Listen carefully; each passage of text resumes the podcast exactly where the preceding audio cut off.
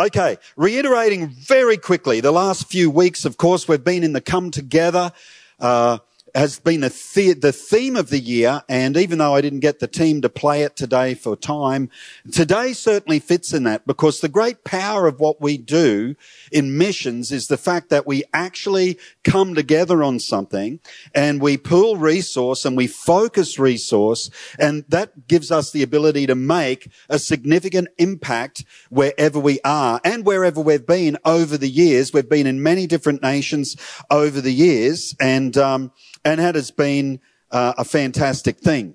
So come together is definitely the theme of today.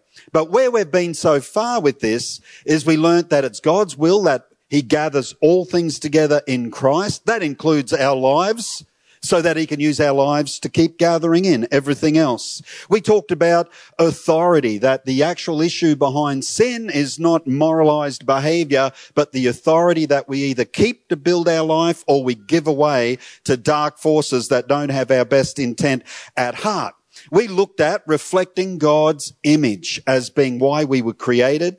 And then we looked at being the light of the world that Jesus said we would be. And last week we dropped down into it pretty practically and we looked at how we can shine our lights by being people who don't complain, who don't whinge, who have a different spirit to what we often find around us in the world. Um, in other words, and we learned a new word. We learned not to Chunter. Okay. Who got caught out chuntering this week? Anyone have a bit of a chunter? Chunter. Uh, um, and so if you didn't, if you weren't here last week, that was a bit of fun that we had and it was a good message. You should probably listen to the podcast and learn what chuntering is all about. Uh, so that's where we've come. But what I'd like to say about today, I'd really, this has all been setting up so that we could get to God's real agenda. What the real thing is for God. And all of that is critically important, but it is all headed somewhere.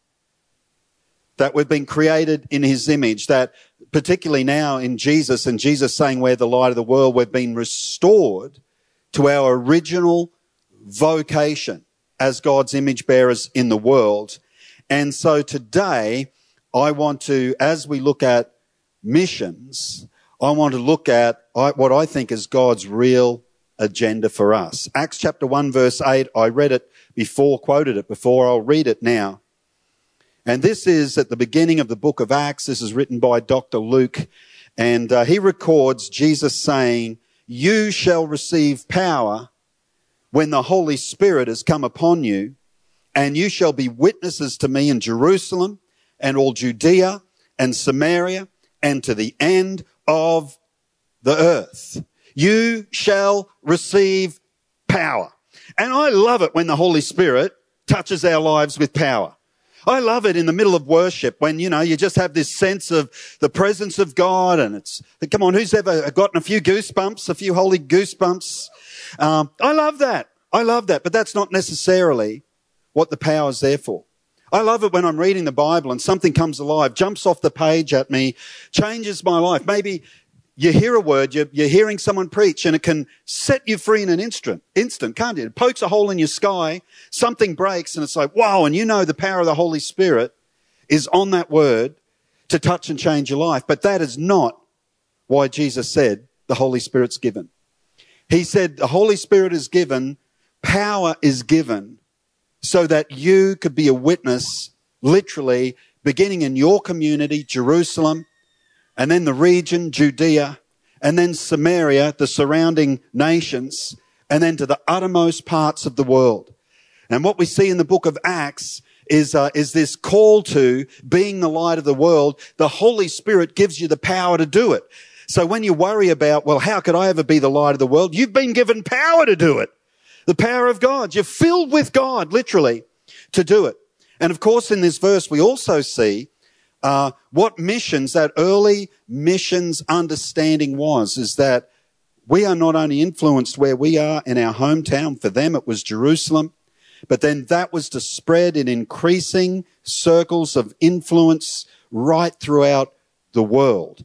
And the fact is, it has and it still does. And we get to be part of that in our city, our region, the far west and the nations of the world. So our strategy's been pretty simple. It's changed a bit over the years at different times, but basically right here in the city, we want to have a vibrant and life-giving church and in the regional centres around us. That's what we're doing mission wise. We want to bring Christ to remote areas of our state. That's what we do in Far West, uh, around the world, empowering disciple making by equipping leaders, multiplying leaders, and feeding, clothing, and educating children. It's all part of discipling the nations, and it's a good thing. And can I just say, it's, it's effective too. Um, when I was preparing for today, I had to think what my first mission trip was 1990, which means for 30 years, uh, without trying to feel too old, for 30 years, I've had the privilege of traveling around the world at different places and different times and, um, and seeing, you know, mission work, being involved in it, observing others doing it, etc. And I'd say I'm reasonably well versed on the mission field and what's effective and what's not. And can I say I've never been more excited about what we do than what we are doing right now. I think it is incredibly effective as we empower and equip not only pastors and leaders, because we always get those guys, but we always get their key other people, other leaders, and train them as well. And when they start having wins, the pastors who've often been taught that they're the only ones who should be doing ministry see that if they could get their whole church reaching out, making disciples, their impact would be greatly increased. And that's happening in the Philippines. It's happening up in Sri Lanka. It is awesome to be a part of mobilizing the church in that way. So that's been our strategy and that's by and large what we do. I think we need to understand the critical place mission has in God's plan. Uh, Matthew chapter 24 verse 14. Jesus' words. And this gospel of the kingdom will be preached in all the world as a witness to all the nations. And then the end will come. Now, interestingly, in this context, Jesus' disciples who were, you know, Jewish and had a very nationalistic mindset very much owned God for themselves. They were the chosen people, God's own people. And this is said in the context of them asking Jesus, when is the end going to come? When is your kingdom going to be established? When is the pain of Rome going to be lifted? And when is our nation going to come to its former glory? That was literally what they're asking Jesus. But he's thinking on another whole level when he said first, what I've been talking about with you has got to go to the ends of the earth has got to be shared with everyone? Well, number one, that would have really thrown them because they knew that was not going to happen very quickly. And it didn't happen very quickly left with them. It took major persecution really to scatter the church and make it effective and get on mission. 40 years after these statements. Um, they had kept Jesus to themselves, and it's so easy for us to sort of go, "Well, that's that's terrible. They shouldn't have kept Jesus for us for themselves." But it's so easy for us to fall into the exact same mindset.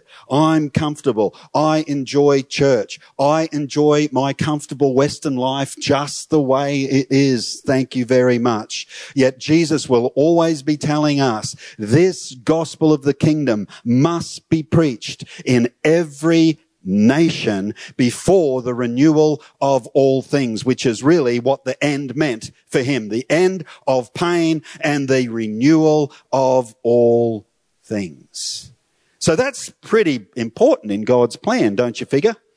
God's not going to be able to do what he wants to do until we do what he's told us to do. So he's waiting on us in one sense. Jesus told us to pray that his kingdom would come on earth. And here's the thing with missions. Missions basically means that we have the incredible privilege, our moment in time to join what has been happening for millennia and do our part in ushering in the renewal of all things. That is what missions is about. It's not just a church program. It's not just a good idea that good churches get involved in. It is actually being part of the, the, the culmination of everything God's ever wanted to do on the planet.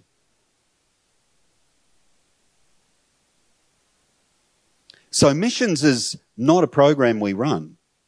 It's pretty central to who we are. Does that make sense? And should be for every local church. So I want to speak to us today about owning our mission. Can we talk about owning our mission? Uh, and, and not sort of space it out as just one plate among many. Uh, or other people do that. Other people are interested in overseas. And we're not just talking overseas. As I said, it begins at our doorstep. That's someone else's job. That's, well, I'm not really a mission orientated person. Listen, I'd have to say, if you're not a mission orientated person, maybe you're not a God orientated person.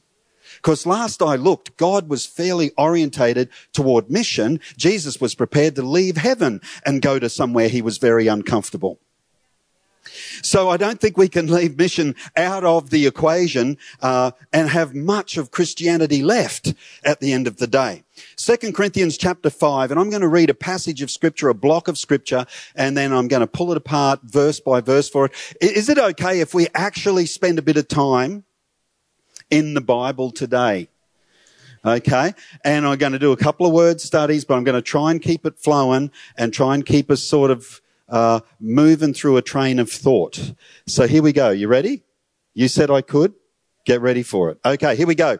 Second Corinthians chapter 5 verse 17 to 21. Now, interestingly, verse 17 we're probably all really familiar with because it gets picked out of this context all the time. But I want to actually read the whole passage in context. Therefore, if anyone is in Christ, he is a new creation. Old things have passed away. Behold, all things have become new. Now, all things are of God. That's an interesting statement for Paul to make. All things are of God, who has reconciled us to himself through Jesus Christ and has given us the ministry of reconciliation. That is, that God was in Christ, reconciling the world to himself, not imputing their trespasses to them, and has committed to us the word of reconciliation. Now then, we are ambassadors for Christ, as though God were pleading through us. We implore you on Christ's behalf, be reconciled to God. Uh, I need two things. I need to pray and I need a bottle of water. Thanks very much, Crystal. Let's pray. Thank you, Father for blessing your word, opening your word, opening our hearts to what you want to speak to us through your word in Jesus' name. Amen. That was tricky. I got the cap off while I was praying. I tell you what, if I get applause for that, I've got plenty other tricks I could show you. Far more dramatic than that. You, you should hear me sing Garth Brooks. Uh, no. 2 Corinthians 5:17, verse 17. Therefore, if anyone is in Christ, he's a new creation. Old things have passed away. Behold, all things become new. He is a new creation. This is about, it's not about being good. This is about being new. And this is something we've got to get a hold of. I know I've mentioned it a few times. But if we don't get a hold of the fact that what God wants to do in us is make us brand new, we will always just fall back to moralized behavior, what is good, what is bad, which puts us in the judgment seat of whether people are in or people are out. And last time I read what Jesus said, that's not our job. That's not our job. This is about being new, not about being good. It's not, Christianity is not behavior modification. Even though your behavior will modify if you become new. But we've got to get the, the, the cart behind the horse where it belongs, so to speak. And this is why sometimes in church life you'll get someone, and I've seen it even in a Pentecostal church like this, where someone will come and join the, the community and they're very welcome. And they struggle to live the way that they know everything around them expects them to live because they've come in determining that they want to be a better person, but they have not surrendered to God and allowed Him to make them a new person. And so they continuously struggle with behavior because there's been no surrender, even though there's a mental assent to, I think living like a Christian is the way I want to be. This is a good way for my kids to be raised. This is a safe place for my family, whatever. But until there's a point of surrender, all you're ever going to do is either be in or out, good or bad. You'll never be new. The only way you can be new is to get in Jesus, is to actually surrender to Christ and then behold, old things pass away, all things become new. We change from the inside out. Now, this is so important to understand when it comes to missions and mission, because if we don't get this, all we do is try and impose our own moral standards on others, and we do it in missions. You can see this, I mean, probably more recent history, the last couple of hundred years and evangelization through the Pacific Islands, where to be Christian meant you wore white. And half of that was to cover black skin. How offensive is that to God? So even while trying to do his work, presenting a very poor image of the creator. It's not about being in or out. The next phrase that Paul says is now all things are of God. If you're a new creation, all things are of God. The way that you dress is not the issue. The things that you even practice is not the issue. God will accept you exactly the way you are. I can't promise you he'll leave you that way, but he will accept you. He will meet you where you're at. You don't have to get cleaned up to get a bath. Just get in the bath. And, and we've got to be careful because we can even do that locally. It's one thing to talk about the Pacific Islands, but what kind of cultural mores do we set? What kind of bars do we raise for people in our world that to be a Christian, you'll have to change this first?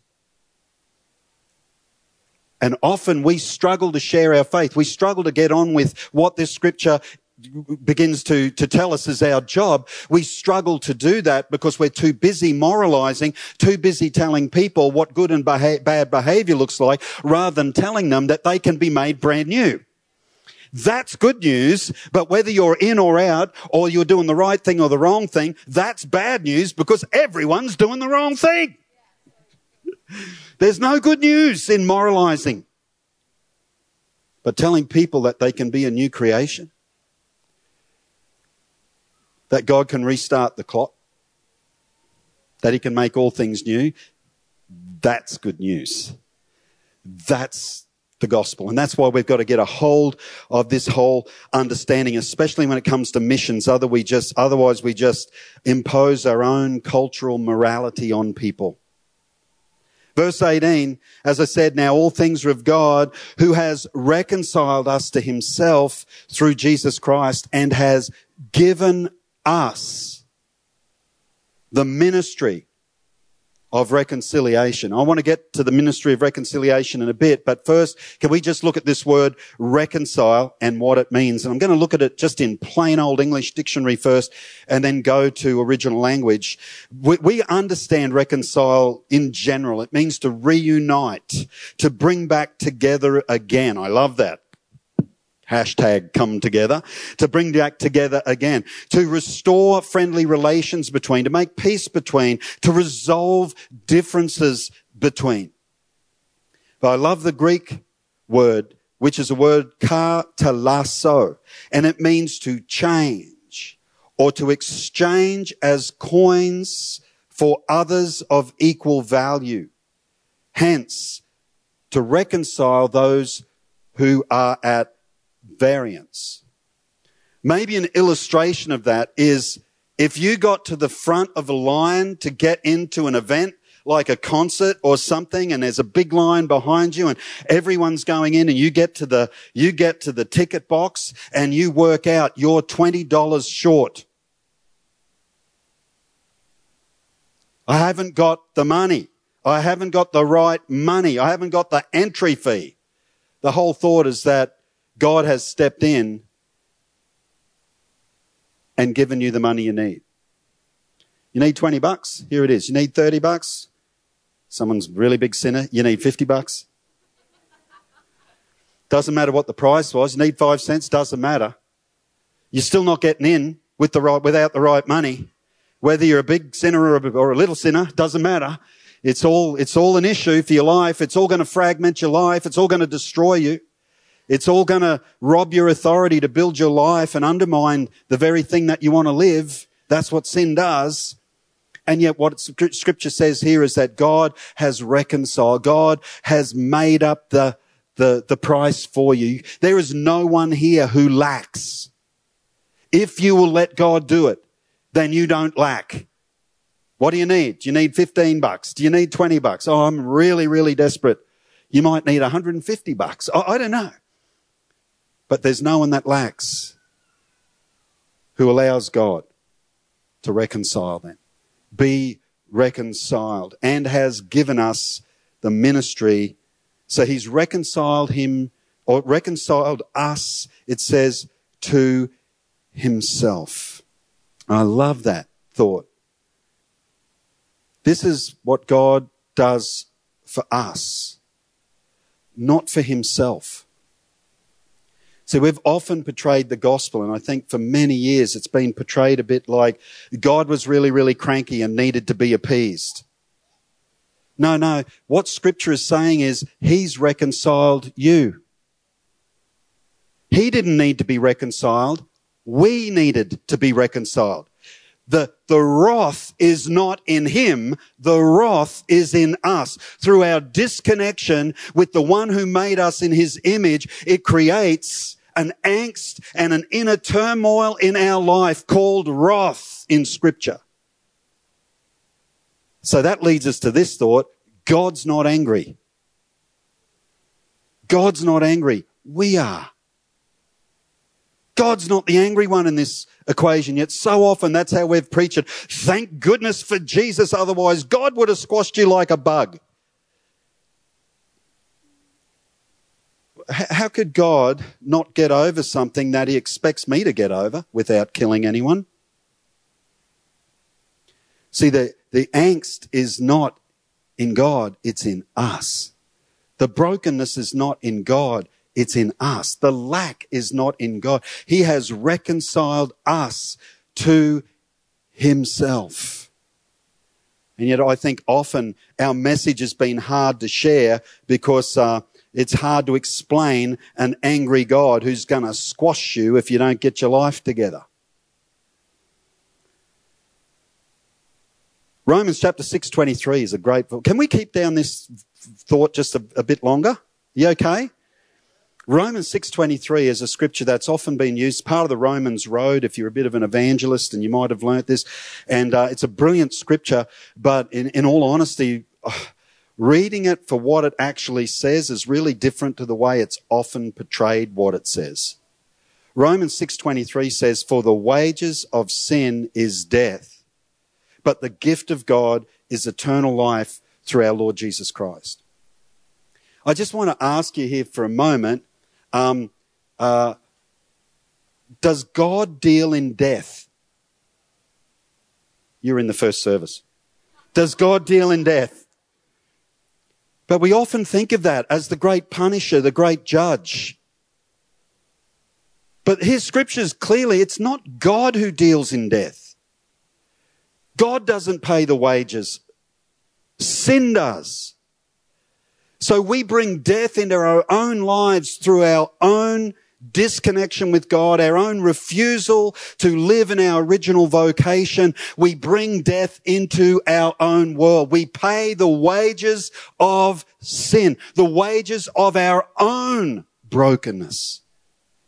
But it's interesting, isn't it? Because this is where we generally do exactly what Adam and Eve did in the garden. And we rationalize and we justify and we even shake our fist at God about our own pain. Blame God for the pain that we cause ourselves so often. And it's no different to those early coverings that were so inadequate of fig leaves trying to cover the shame up, except we use things like rationalization and we buy into theories like evolution or whatever in some way trying to explain it taking responsibility for our own lives out of the equation. God's not angry. And death comes through what we do, not through what he does. Is that a different story? Or have we just never really seen how plain the gospel is? The gospel shouldn't be hard to share. Jesus called it good news. But if we moralize, if we make out that, that God's into thumping sinners instead of reconciling with them, that God has made a way. Jesus laid down his life to prove the love of God, the mercy of God, the grace of God beyond all doubts so that we would know that nothing can separate us. A God who is prepared to go to such lengths to reconcile us. We could never, never get his love wrong again. And yet at times we have. And I think we all do. Uh, the fact is, who has ever spent some time on the sin cycle? Why that? I mean, you mess up, so you can't come to God. So you spend some time in the wilderness beating yourself up before you come back to God. We struggle to believe that God is as good as he actually is. And yet the next verse says that God was in Christ reconciling the whole world to himself, not imputing our trespasses against us. In other words, God didn't have an issue with our brokenness. And yet we've often, you know, in, I, I, honestly, I used to preach this way. What is holy can't touch what is unholy. Well, Jesus disproved that, didn't he? When Jesus came, he touched everything that was unclean and made it clean. And so we've, we've had some funny pictures of God. And Paul goes on to describe this deeper. And he says in verse 19, God was in Christ reconciling the world to himself, not imputing their trespasses, and has committed to us the word of reconciliation. I just want to say one thing about God is in Christ. Do you, do you realize that the closest picture of God you're ever going to get is Jesus? If you've ever struggled to sort of um, uh, work out what is this God of the Old Testament and why does he look so different to the God of the New Testament? Can I just tell you, it's the same God. You're just seeing him clearly. That's why Jesus came. And in the Old Testament, people had all kind of connotations about what God was and what God said and what God did. For example, Abraham goes to sacrifice his own son, just like he would have in Ur of the Chaldees, where he came from. And the revelation of Abraham and Isaac is God saying, I don't need your kids. I'm not that kind of God. So in Abraham, God gets a bit clearer. And we see it right through. And you hit the minor prophets and God is getting clearer and clearer. And eventually in the fullness of time, God gave us his son, who the New Testament says is the express image of his person and the brightness of his glory. You will never see God clearer than when you look in the face of Jesus Christ. That's who God actually is. Someone who would die for you. That's good news. God's not against me. God's not angry. My pain and the pain of this world is only our refusal to reconcile. But He's done everything He can to reconcile with us.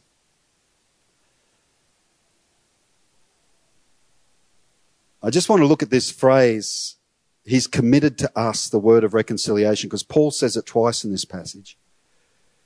Like, this is now yours. This is what God has done. He has come to make you brand new. He did not look at you and despise you or hate what, what you did or what you were, what you were like or he did not impute that to you. He just came to win your heart, to make you brand spanking new, to make up any lack that is in your life, and to elevate you to the place of true humanity. Then he's now given that to you. Or Paul says, given it to us. And this is where missions comes into this passage. Why are we talking about all of this? Because all of this is talking about missions. You know, the word committed in English, we, we're pretty familiar with it. It means we're pledged or we're bound to a certain course of action. The original language, it's a word that means to place or to lay down, to lay off or aside, to wear or carry no longer. So here's the whole thought God is committed to us. All of this, everything I've been talking about, is now committed to us. It's like God has said, I have done everything I need to do. And now this burden of reconciling people, I'm taking off, I'm laying it down, and I'm waiting for you to come and pick it up. This is now no longer my thing to carry. This is for you. Because Jesus isn't here anymore, but his body is. Jesus isn't walking amongst us anymore, but we walk amongst people every day that need to know that God is not a moralizer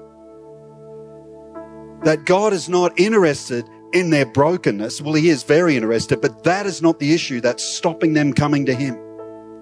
That God is interested in reconciling, in making up the lack, in providing a way, an entry into life itself. He's already made a way. And our job is not to judge where people are living and where they're at and what their lives look like or anything like that. It's simply to say the good news is that God overlooked that so that he could win your heart, so that he could do everything that needed to be done to make an entrance into life. Now, that's good news. Doesn't mean everyone's going to want to hear it, but that's actually good news for people.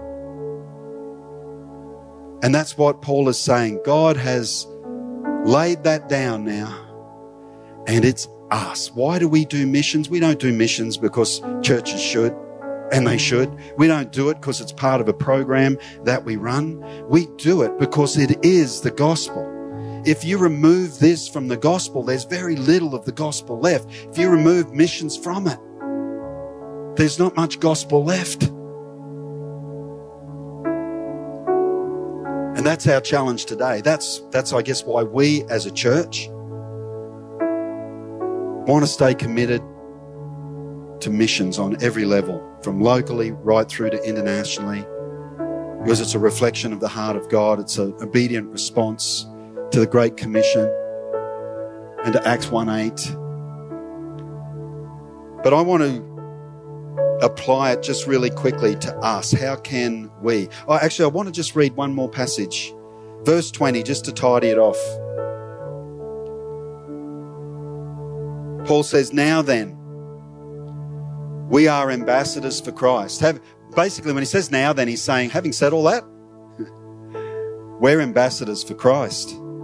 As though God were pleading through us, be reconciled to God. And I've always loved that passage, as though God were pleading through us.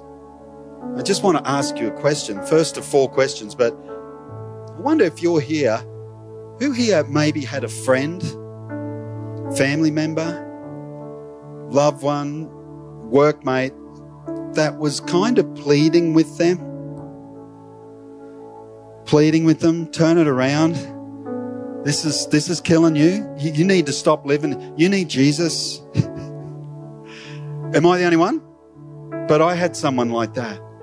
It's like, wow, that's now our opportunity.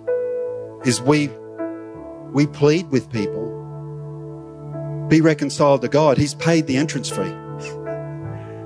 It's, it's not going to cost you anything. It's a gift. In contrast, if you keep going down your own path, the wages are really extreme for brokenness, living brokenly. You, you pay very dearly for that. But God's gift is eternal life. And so I'm going to ask us how we can be part, maybe of the big thing, of the collective. When it comes to praying, just asking you a question can you take a particular element of what we do in missions as a faith community, as a church, into your heart through prayer. And we've got the booklets there that have got our current partners on them. And would you take part of what we do into your heart through prayer and really pray? Spend some time praying for the people that we support. Second one is around giving. And I'm going to ask us what can we do to practically assist this form of mission work, this particular expression, when we talk about what we do as a collective, what can you do to empower it in a practical way through our finances? And, and I'm going to ask us think aside from our normal giving, our tithe, which is an undesignated thing for food in the house. That's literally the, the background of that scripture. Whereas missions that is giving to empower specific projects that reconcile people back to God, beginning right here amongst Aussies and stretching right to the ends of the earth. What can you do to be part of that? And maybe you've never been part of that, or maybe you've been part of it for a while or in times past. I'm asking you to reconsider. What can you do? And lastly, go. Where can you bring reassurance of God's good intent toward all people in your sphere of influence? And can you plan to take it broader? So it begins wherever you are in our families, in our workplaces. It begins right there. What can I do to help people understand God's intention towards them is only good? What can I do to be part of the ministry of reconciliation? And can I take that broader? Can I actually take this somewhere else, go further? So, for example, we have the mission trip in May to the Philippines. And maybe even just by the end of this service, it's something that's growing in your heart. I'd, I'd love to hear from you. You can go to the compassion desk and Mel and Damo Wooldridge are out there and they'll, they'll talk to you about the details of the trip if that's you. But I'm just asking us as a church, as a collective, let's consider how we can be part of this reconciling of the whole world, beginning in Jerusalem, in Toowoomba, the holy city on the hill, going to the ends of the earth in Jesus' name. That was funny. Why don't we stand? Why don't we stand together? Father, prayerfully, we come to you today and uh, we thank you for trusting us with the ministry of reconciliation. And Father, I, I pray that in all of our hearts as a collective, we would be choosing to carry that mantle. We would be choosing the ministry of reconciliation wherever we are, whoever we're speaking with, whatever circle of life we find ourselves in, that Father, we would bring, be bringing your good intent toward all people into that sphere in Jesus' name. Help us to do that. Help us to consider how we can take this into our heart through prayer. Help us to consider how we can assist practically with finances that empower people to do the work. And where would you have us go? How would you have us expand our reach in a very physical way by going? in Jesus' name. Speak to our hearts. Let's just give the Holy Spirit a moment to work in us, to speak to us. Just in these moments. Lord, speak to our hearts, we pray. Show us where you would use us. Help us understand what you would have us to do in response. In Jesus' name. Thank you, Father. Thank you, Father. Just as we stand here and our eyes are closed, our heads are bowed, you know, you might be here today and maybe you've, you've never got to the point of accepting that reconciliation from God, of maybe you've never realized it before, but, but there is no impediment to you having a relationship with God. That is now your choice.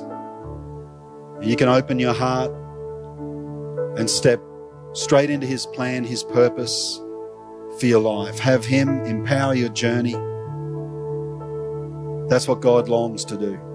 That's why Jesus came, reaching out to all of humanity. And friend, you might be here today as an individual. You recognize that this is this part of your journey. This is where you're at now. It is time, time for you to actually come to that point of surrender and asking Jesus Christ to come into your life and to make you new. In a few moments' time, we're going to pray a really simple prayer together and we'll pray it all together. But just before we do, if that's you and you just sense this is my moment, this is my day, you haven't done it before, or maybe you've been away from God and you just know you need to renew it.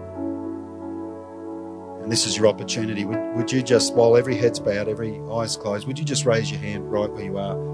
Because I want to know who I'm praying with. God bless you, mate. I see your hand. You can put it down again. That's awesome. Others in this place, really quickly. Yep, fantastic. Yeah, I see your hand. God bless you. That's awesome.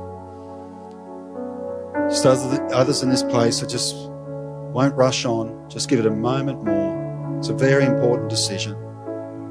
But just getting to that point of surrender. We want Jesus to come into your life, begin to make all things new. Fantastic.